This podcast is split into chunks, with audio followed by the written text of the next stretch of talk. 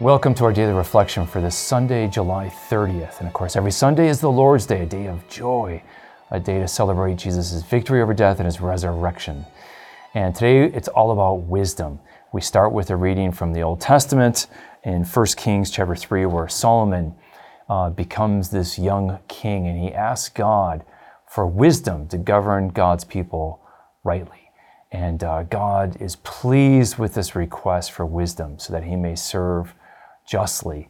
And uh, rather than asking for wealth or victory or fame, Solomon asks for wisdom.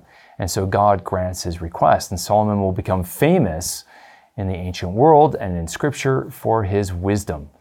And, uh, and one of the key things that we learn about that is that wisdom comes from asking God for his light and for his wisdom. So we want to ask the Lord to give us wisdom to know his will that we may do it in our own concrete circumstances, in our own life, the way that would please the Lord. So let's ask the Lord for wisdom.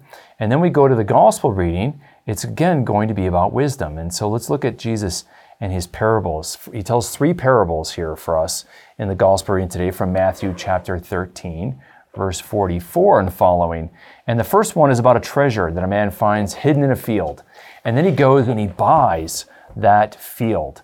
But he, uh, in fact, when he buys that field, he sells all that he has in order to buy that field. That's going to be the key phrase because we're going to find that phrase repeated in the very next parable, which is about a merchant who finds a pearl of great value, great price, this unique, special pearl. And what does he do? He sells all that he has so that he can acquire that pearl of great price.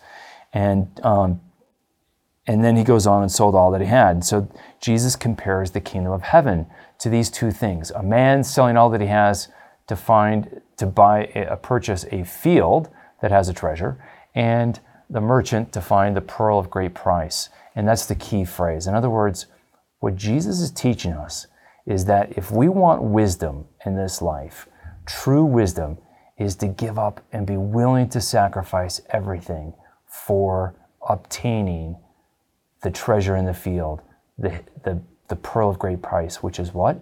The kingdom of God. In other words, Jesus is saying that the kingdom invitation that he is offering us is worth everything we have.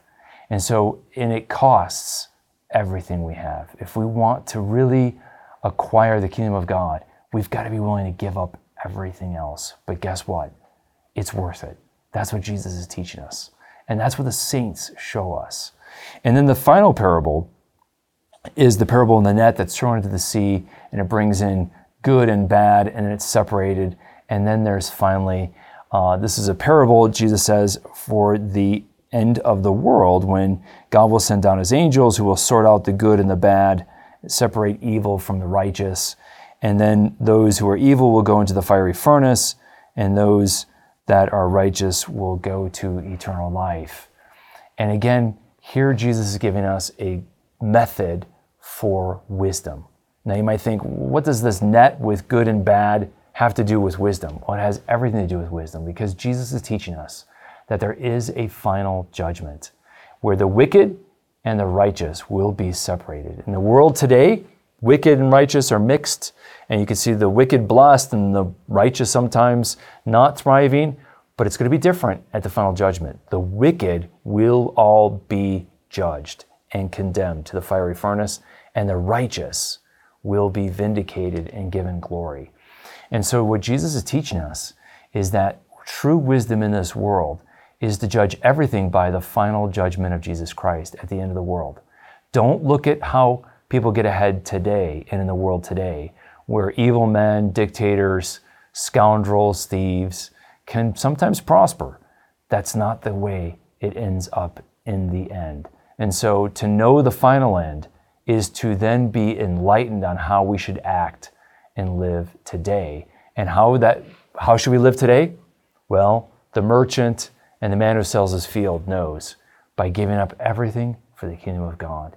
That is true wisdom, measuring things according to the end.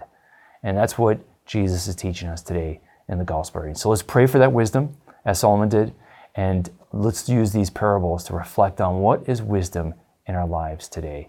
May the Lord bless and keep you.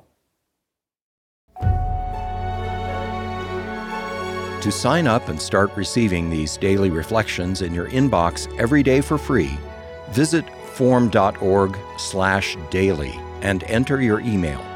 You can watch these reflections in video format by visiting formed.org. Formed is an online Catholic streaming service created by the Augustine Institute and Ignatius Press, with award winning studies and parish programs, inspiring audio content, movies, ebooks, and family friendly kids programming.